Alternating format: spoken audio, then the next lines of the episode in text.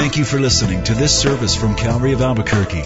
It's our hope that this message will help you grow in grace and in the knowledge of our Lord and Savior, Jesus Christ. The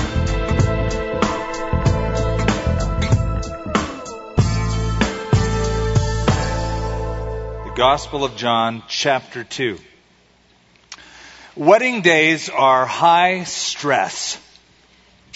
How many of you uh, are married? Raise your hand. How many of you remember your wedding day? How come more hands went up? No. You remember them. One of the reasons is because there were so many details and there was months of planning and they all culminated on that day. High stress. Detail after detail.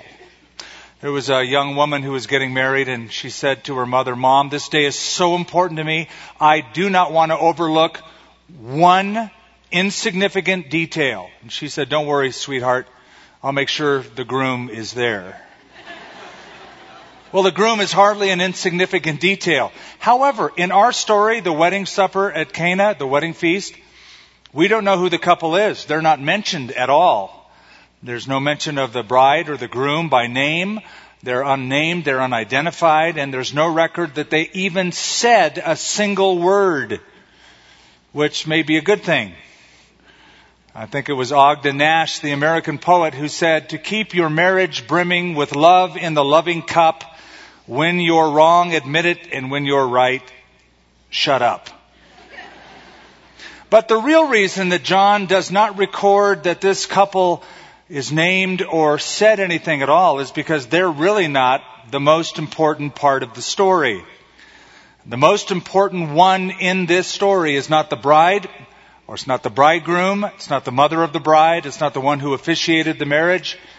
It is the wedding guest. It is Jesus himself. Because what he does and what he brings to this wedding would change everything for a group of disciples who are watching. I love this story and I love the fact that Jesus' first miraculous sign was at a wedding. And I thought as I was reading through the text this week, how weddings would be really different if Jesus were the invited guest. And how marriages would be different if Christ were the center of the home. And how relationships would be different if that also was the case. I do a lot of weddings. I have done a number of them for years. And one of the reasons I love them so much is because I see what nobody else sees. I have uh, the best seat in the house standing up here. I get to see the sweat beat up on the brow of the groom as he is being watched by a whole bunch of people and sometimes his hands will shake uncontrollably. I get to watch that. It's a lot of fun. I get to watch tears in the eyes of sometimes both the bride and the groom. I certainly get to see the love that is exchanged in just the looks that they have. It's a wonderful, wonderful time. And no doubt this was also a wonderful moment for this young couple. Now, John chapter 2 moves us geographically from the area of the Jordan River down south, and it moves us north northwest to the area of Galilee, which will become the headquarters for Christ. And just about five miles north of his hometown of Nazareth was the village of Cana of Galilee. Nathanael, this last disciple that we read about in chapter 1, his hometown was Cana of Galilee. Now we're going to read through 11 verses of chapter 2. There's one little point that isn't mentioned here that I want you to know about. The day of the week this wedding happened on was a Wednesday.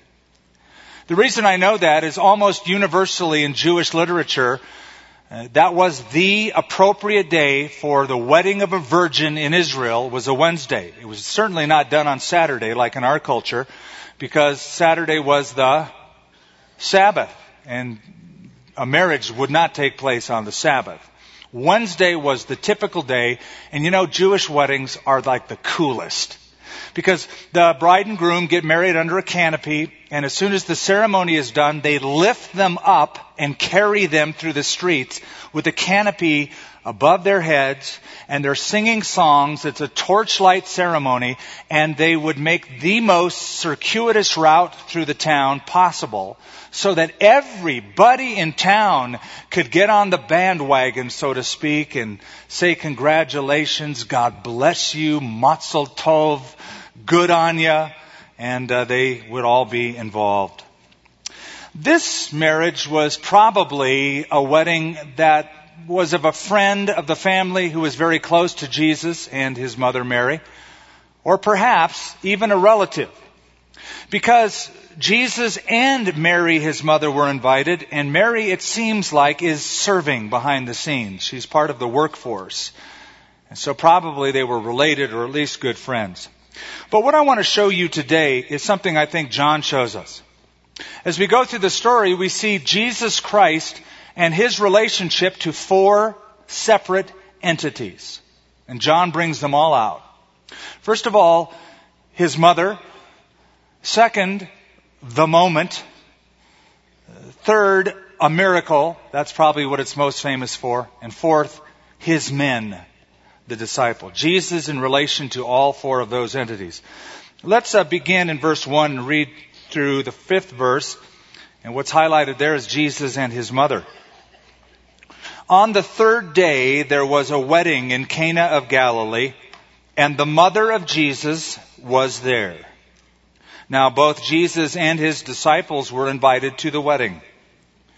And when they ran out of wine, the mother of Jesus said to him, They have no wine.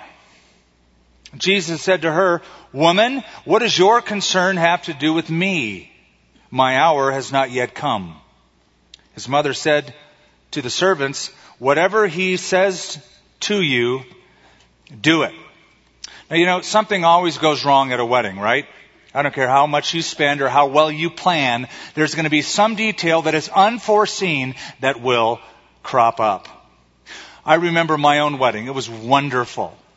It was a warm day, but it was a beautiful day. And the music was good and the food was great and Lenya looked like a knockout. I remember I saw her, I just went, oh.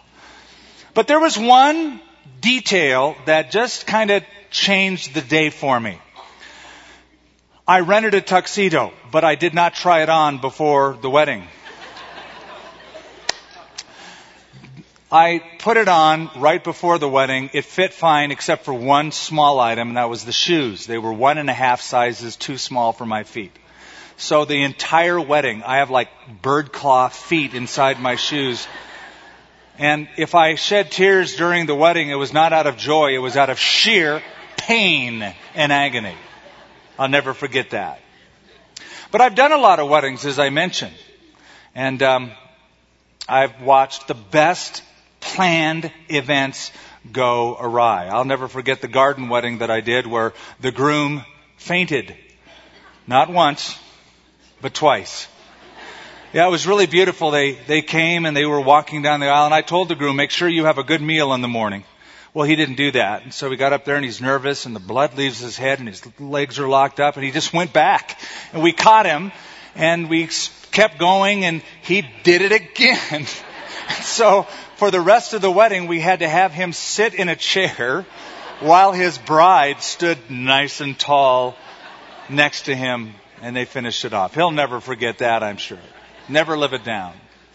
Then there was the silent wedding that I did. That's right. The musician forgot that he had to play that day at a wedding. So there was no music. It was a silent wedding. It was like an old black and white movie. And, and when she walked down the aisle, it seemed to take hours because music helps. Well, here's a wedding where they run out of wine. Now, I cannot overemphasize the distress that must have been in Mary's voice when she said to her son, they have no wine. Because to have no wine was a social catastrophe, which I'll explain in, in a little bit. What I want to focus on first is the relationship between Jesus Christ and his mother at this point. And I do that because this has been a huge issue historically. Mary has been worshiped by some, being called the mother of God. Some say that she was sinless. Uh, some say that her body was assumed into heaven and that Jesus Christ crowned her the Queen of Heaven and the Queen of the universe. She has therefore been revered and prayed to and depended upon, and she has been called the co-redemptress of the human race and the co-mediatrix of the human race. There's even a church in Rome, and I've been to it. It's a basilica that has Jesus hanging on the cross on one side of the cross, dying for the sins of the world, and on the other side of the cross is Mary dying on the cross. Even Vatican II uh, in the 1960s spoke of, and I quote, the union of the mother with the son in the work of salvation. Close quote. Well, with that background, verse 4 is very, very interesting because Jesus said to her, Woman, in Greek, gunai, woman, what does your concern have to do with me? My hour has not yet come. Now don't, don't misunderstand. This is not harsh. This is not inconsiderate or disrespectful. It is polite to say woman. Jesus will say the same thing to Mary when he hangs on the cross and says, Woman, behold your son, and gives her to John's care. In fact, it's a typical polite way to address a woman. Six times in the New Testament in the Gospels, Jesus calls different women by the name woman. It's like saying Mrs. or lady or ma'am. Ma'am. Now that's polite, but it is not intimate. It is more formal. And it indicates a change in the relationship that he would address his mother like any other woman, calling her ma'am or Mrs. Uh, couple that with the question, what does your concern have to do with me? Now in the Greek I discovered it's even more poignant. It's tiamoi kai soi gunai, or literally, what, what with you and me, woman? And, and, and it's a little Semitic rhetorical question that is meant to show we're thinking in two different galaxies. We're thinking in totally different manners. My thoughts are not your thoughts. Two divergent ways. Now you couple that question with the formal woman, and as I said, it indicates a change in the relationship. And here's the change. Jesus here is beginning his public ministry. And now, earthly relationships will not determine his course of action. But a different relationship will. It's as if Jesus is saying, I'm not just your son. I'm to be your savior. And I'm on a different agenda. And, and Christ predicted this day would come. He was 12 years old when he did.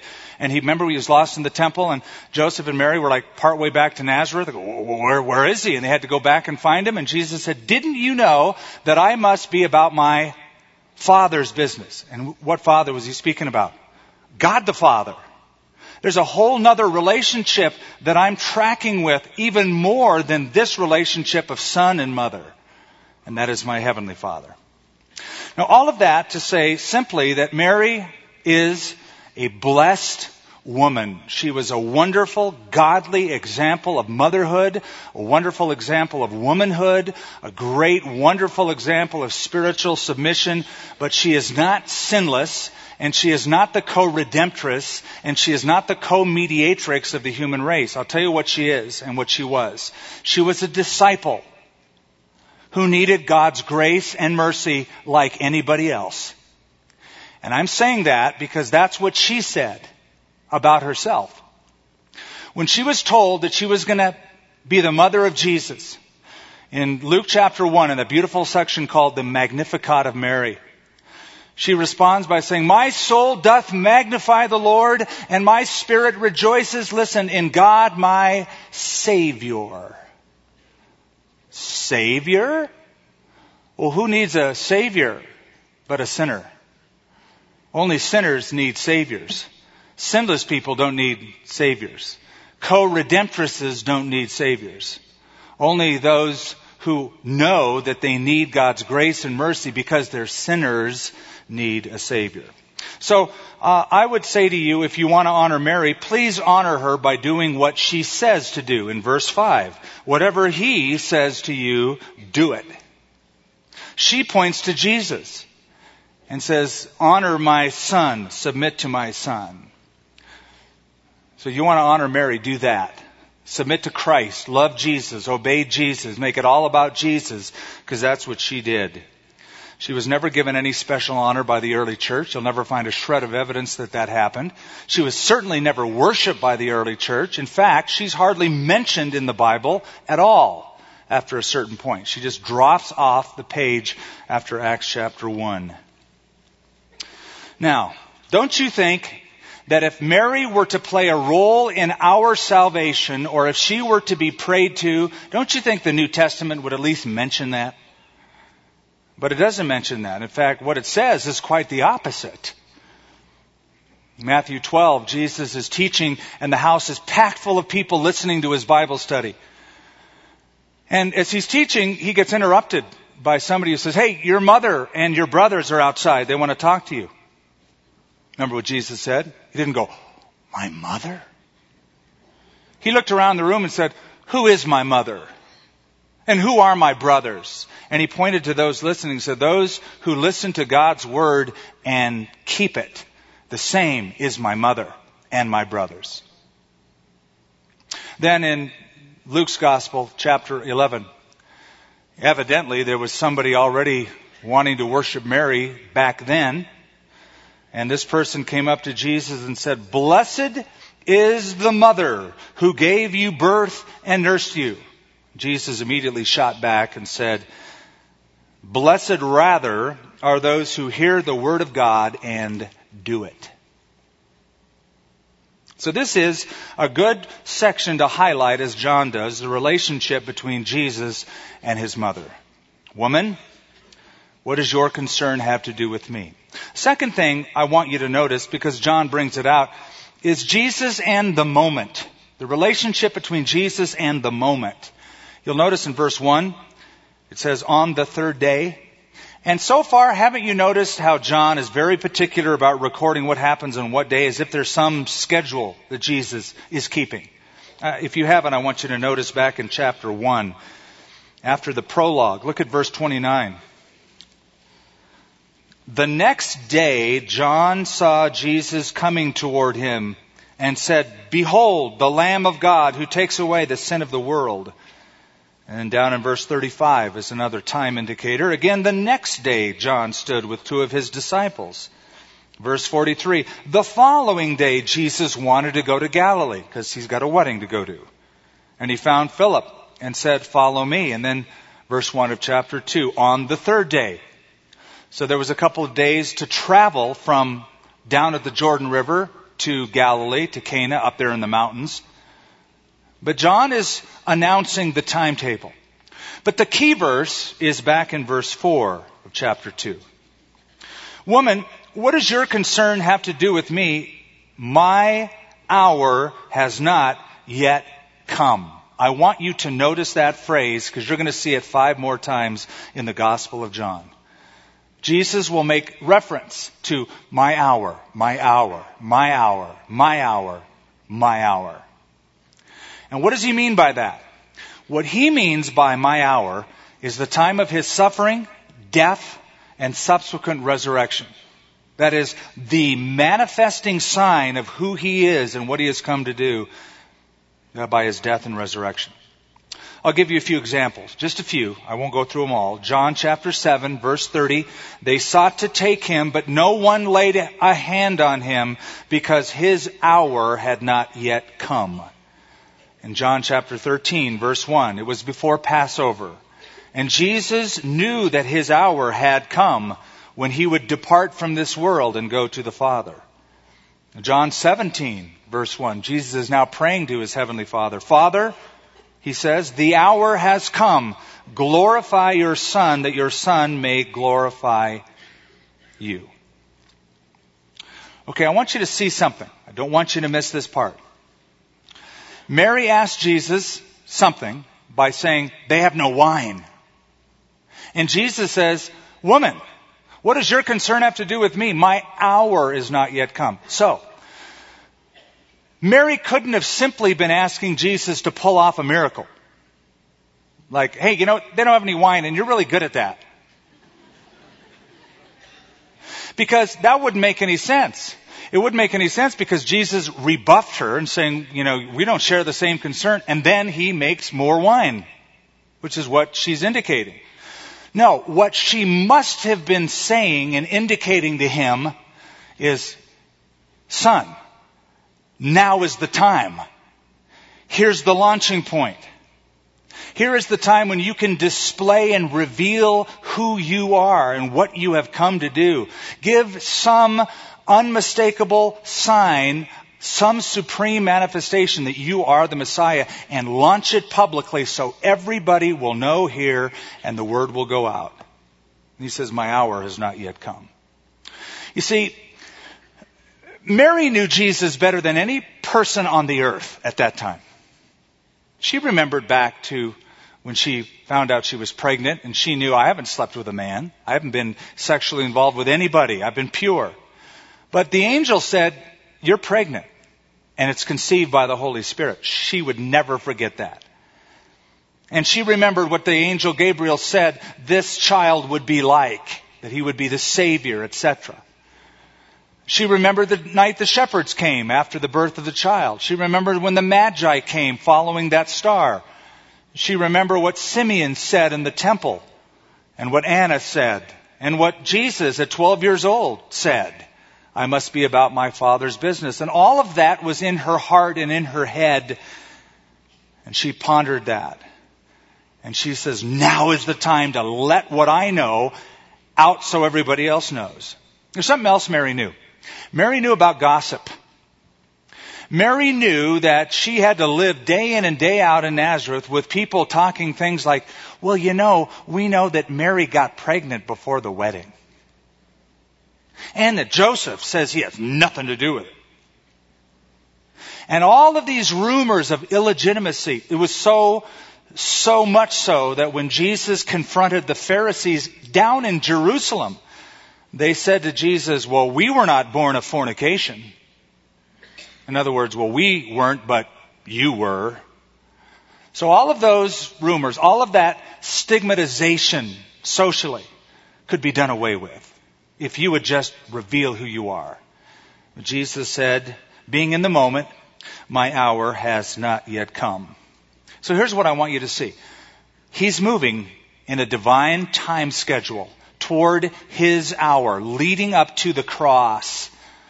And so it begins in the Garden of Gethsemane when he says, Behold, the hour is at hand and the Son of Man is betrayed.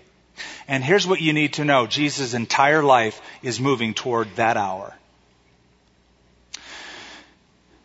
If you were to take the four gospels and find out how much was written about Jesus growing up in the first 30 years of his life, you know what you come up with? There are only four chapters in all of Matthew, Mark, Luke, and John, only four chapters that even hint at what happened in the first 30 years of Jesus' life. That's why they're known as the silent years. There's nothing written about them. But there are 85 chapters in Matthew, Mark, Luke, and John that talk about the last three and a half years of his life. And of those 85 chapters, 29 of those 85 chapters deal with the last week of his life. And of those 29 chapters, 13 deal with just the final 24 hours, that last day. In Matthew, Mark, Luke, and John, there are 579 verses that speak of the final day of Christ on earth. That was his hour. That was the focus of his life. And he is saying to his mother, I am saving that ultimate manifestation for my suffering, my death, and my resurrection. Well, I'll tell you what, what that does to us. It tells us something about God's timing. It's perfect. You know what? God is never late. God is never early. God is precisely on time. He is always on time. That's what it tells us. Now, honestly, there have been times in my life where I didn't think God was on time. I actually told God, I've counseled God before, by the way. That's how dumb I've gotten. God, you had the chance. It was such a perfect time for you to do that and you didn't do it. Where were you? God is perfectly on time. Peter said, The Lord is not slack concerning his promise, as some men count slackness. Now, I grew up with a earthly father who was late. Maybe that's why I try to keep putting it on my heavenly father. That's what I grew up with. When my mom would say, I'll pick you up from school, I knew she'd be on time. Whenever she'd say, I can't make it, your dad will pick you up, I knew I'd be the last kid standing. Inevitably. But not my heavenly father. It's very different. His timing is impeccable. Spurgeon put it this way, there are no loose threads in the providence of God. There are no stitches that are dropped, no events that are left to chance. The great clock of the universe keeps good time, and the whole machinery of providence moves with unerring punctuality. And the third relationship in our study today is really what most people think about when they think of this story, and that is the miracle. Jesus and the miracle that he performed. Verse 6. Now there were set there six water pots of stone, according to the manner of purification of the Jews, containing 20 or 30 gallons apiece. And Jesus said to them, Fill the water pots with water. And they filled them to the brim. And he said to them, Draw some out now and take it to the master of the feast. And they took it. When the master of the feast had tasted the water that was made wine and did not know where it came from, but the servants who had drawn the water, they knew. The master of the feast called the bridegroom. And he said to him, Every man at the beginning sets out the good wine, and when the guests have well drunk, then the inferior. You have kept the good wine until now. Now, just a while back, I told you that I'd talk about the whole wedding, no wine, social catastrophe thing. Here's the deal. Weddings were the social event. If you're a poor person, it was the one party in life you'd have. And it was so important socially to have the right kind of a wedding and to have wine at a wedding. By the way, in those days, weddings were paid for completely by the groom. The bride's dad or the bride had no responsibility. The groom paid for it all and supplied the wine. To have no wine was a social embarrassment because in Jewish thinking, wine was a symbol of joy. Many scriptures, Isaiah 55 and others, uh, Psalm 104 says, the wine that makes glad the heart of man. Even the rabbi said, without wine, there is no joy. So for a groom to run out of wine, this is what it meant. It was to admit, I can provide no joy for my wife or her family or my friends. In fact, if you ran out of wine at a wedding, you could be sued for it. Because you have failed to meet your social responsibility.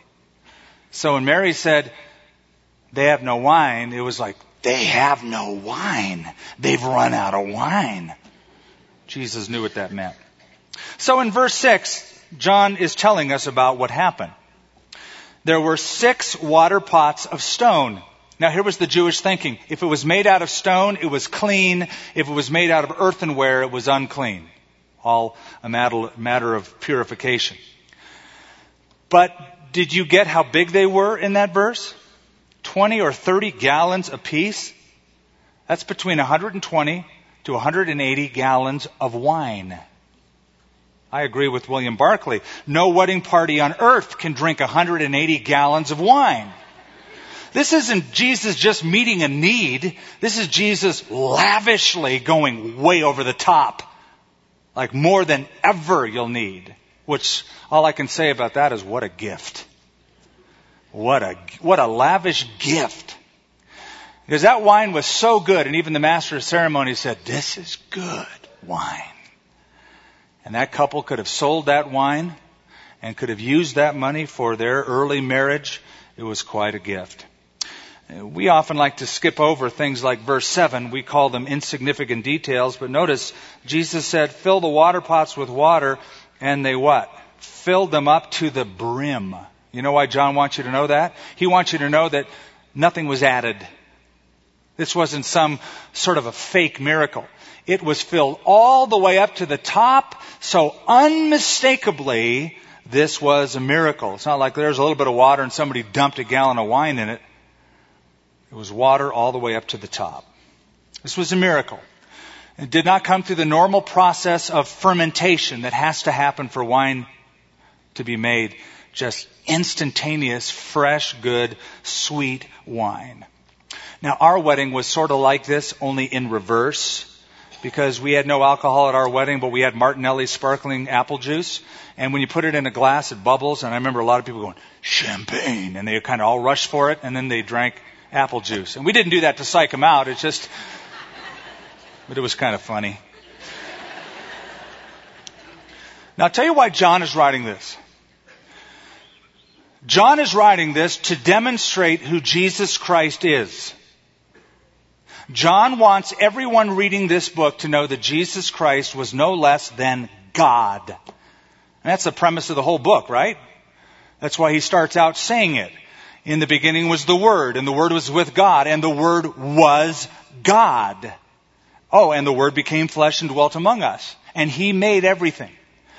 All through the book, He is saying that Jesus Christ is God, and so He's going to demonstrate that. Back in chapter 1, He demonstrated that by telling us how omniscient Jesus was, that He knows everything. So he meets Philip, and he knows that Philip is from Galilee, and he wants to go to Galilee. He meets Nathanael, and he, he knows about Nathanael's character, and he goes, Hey, you're a man in whom there is no deceit. Well, how do you know me? Oh, I knew you when you were in the fig tree, when you were out there praying. I saw that. And after that, now John is demonstrating that Jesus is not only omniscient, but he's omnipotent. That he can control the natural world. That he is capable of creation like God creates things, Jesus created wine. And, and maybe John even had Genesis 1 in mind, because the Old Testament begins by a miracle of creation. Jesus' ministry began by a miracle of creation. So that's Jesus and a miracle. But it doesn't end there. Verse 11 is the end of this story, really. And it tells us why Jesus did what he did. It's really the answer to the whole issue here and it's about Jesus and his men. Verse 11. This beginning of signs Jesus did in Cana of Galilee and manifested his glory, and his disciples believed in him. Two things are told in verse 11 about this miracle. Number one, that this was the first miracle Jesus did. The first one. The beginning of the signs that Jesus did. And I'll tell you why that's important because there's a couple books floating around out there. They have been for some time. One is called the Gospel of Thomas. The other is called the Gospel of Peter. They're apocryphal books. They're not canonical books of the New Testament. But they have these fanciful stories of Jesus sort of kind of coming to grips with his miraculous power when he was a child. And there's this story how that Jesus made a clay bird in class or a few clay birds and then made him come to life and they flew away. And then he was out on the playground one time and he got mad at a kid and cursed him and the kid fell down dead and then Jesus raised him from the dead and he's just sort of like, whoa, I, I'm pretty powerful. And so it's helpful that John gave us this note. That didn't happen. This is the very first miraculous sign Jesus performed. Second, he tells us why he did it. He did it to reveal His glory in order to develop the faith of His disciples. Because it says, and His disciples believed in Him. That's why the name of the series is Believe 879. That's the theme of John's book. Believe. Remember our first study and we looked at John chapter 20, I think verses 30 and 31, where John said, truly many other signs Jesus did in the presence of his disciples that are not written in this book. But these are written that you might believe that Jesus is the Son of God, and that by believing you would have life in his name. So naturally, John wants you to know why he did this. It's so that his disciples would believe in him. By the way, there's only five disciples right now. If you look at the disciples from chapter 1, there was Andrew and John. That's who we infer it was. Then there was Peter, then Philip and Nathaniel, and they go to Cana. And so this is a very private miracle. It is not public.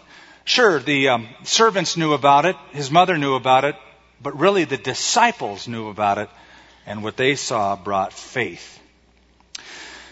Those disciples, you know, they're just sort of getting a grip on who this is and what's going on. And then they see this miracle and they go, wow, I believe. Now, I, am wondering something. I can't prove it, but I'm just wondering that they didn't think immediately of Moses at this miracle. Because Moses predicted, and they would have known this, Moses said, the Lord God will send unto you another prophet like me, him you shall listen to. And do you remember what the first miracle Moses ever performed was? It was turning water into blood. Jesus' first miracle was turning water into wine. Moses' miracle of turning water into blood brought destruction and misery. Jesus' first miracle of turning water into wine saved the day and brought joy. And they might have put two and two together and thought, this guy is like much cooler than Moses. This is awesome. I believe. And by the way, this is part of what Jesus promised Nathaniel would happen. And he said, Nathaniel, you think the fig tree thing was cool? You will see greater things than this. And boy, Nathaniel had no idea what he was in for in three days. He got up to his hometown, Nathaniel of Cana, and here's Jesus of Nazareth. And Nathaniel said, Can anything good come out of Nazareth? Now here's the boy from Nazareth doing this in Nathaniel's home digs. And his faith was increased. I read a funny little story about a businessman back in uh, the East who always had a dream of being a rancher out here in the West. Of course, it was just a childhood dream. He read books and he thought, I want to own land to be a rancher. So he eventually saved money and bought a ranch, or bought land, I should say, in Wyoming and started his own ranch. And a friend of his came out to see the ranch and saw so many acres of land and said, This is fabulous. What do you call it? What's the name of your ranch? And the man said, Well, that's sort of the problem we had. We couldn't agree on a name, so uh, I've given it the name the Double R, Lazy L, Triple Horseshoe, Bar 7, Lucky Diamond Ranch. The guy said, Wow, that's a long name. And he goes, You know, I look around, I notice you don't have any cows. Where's all the cattle?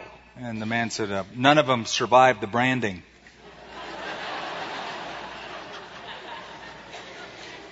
Can imagine that long brand. Well, I thought about that and I thought about all of the people who have joined different religious groups that I have known. This brand of spirituality and that brand of cult and this brand of that. And I think, you know what? I listen and I look at what they believe in and some of it's narrow and legalistic and austere and, and, and they just turn out weird. None of them can survive the branding. Then I think of Jesus here, who brought joy to a group of people and faith to his disciples. And so I have a question. Do you think that if you came to Jesus Christ, you would ever be empty or you would ever be disappointed? This one who could lavishly supply such graciousness, 180 gallons.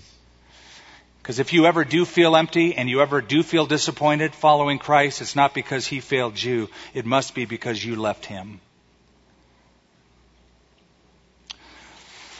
The Christ who can produce this kind of an abundance is able to take care of you even in a recession. He's lavish. He's abundant. Oh, you'll be tested. And you might even go, I don't have any stuff like Mary to Jesus, they have no wine. His timing's perfect. He knows what he's about. I'm going to give some of you this morning, like we did last night and all the other services, an opportunity to meet the real Jesus. Not some crazy person invented by some group that you could never survive the branding, but the one who lavishly gives joy and life to you and forgiveness to you. Let's pray. Our Heavenly Father, I do pray that those today who don't know you or have strayed away from you and would come back. Father, I pray for those who are strong believers, devoted believers who are with us this morning. I pray that this year you'd lavishly bless them. You'd provide what they need and then some. Because there's no limit with you. You're a God of creation and recreation. You make all things new. You do all things well. And I just pray that blessing upon this wonderful congregation of your children, your sons and daughters, that you, the God who knows no limit and has no lack, would supply, and that this year would be marked by that supply in the lives of these, your children. But Father, we pray that those who don't know you and they need that touch of love and forgiveness and a new life would come to Jesus Christ today, we pray in His name. Amen. Thank you for listening to this service from Calvary of Albuquerque. If you would like more information about what you've heard in this message or about Calvary of Albuquerque, please visit our website at www.calvaryabq.org. If you have made a decision to follow Christ or would like someone to pray for you, please leave a message with our prayer watch line at 505 344 3658. Thank you and God bless.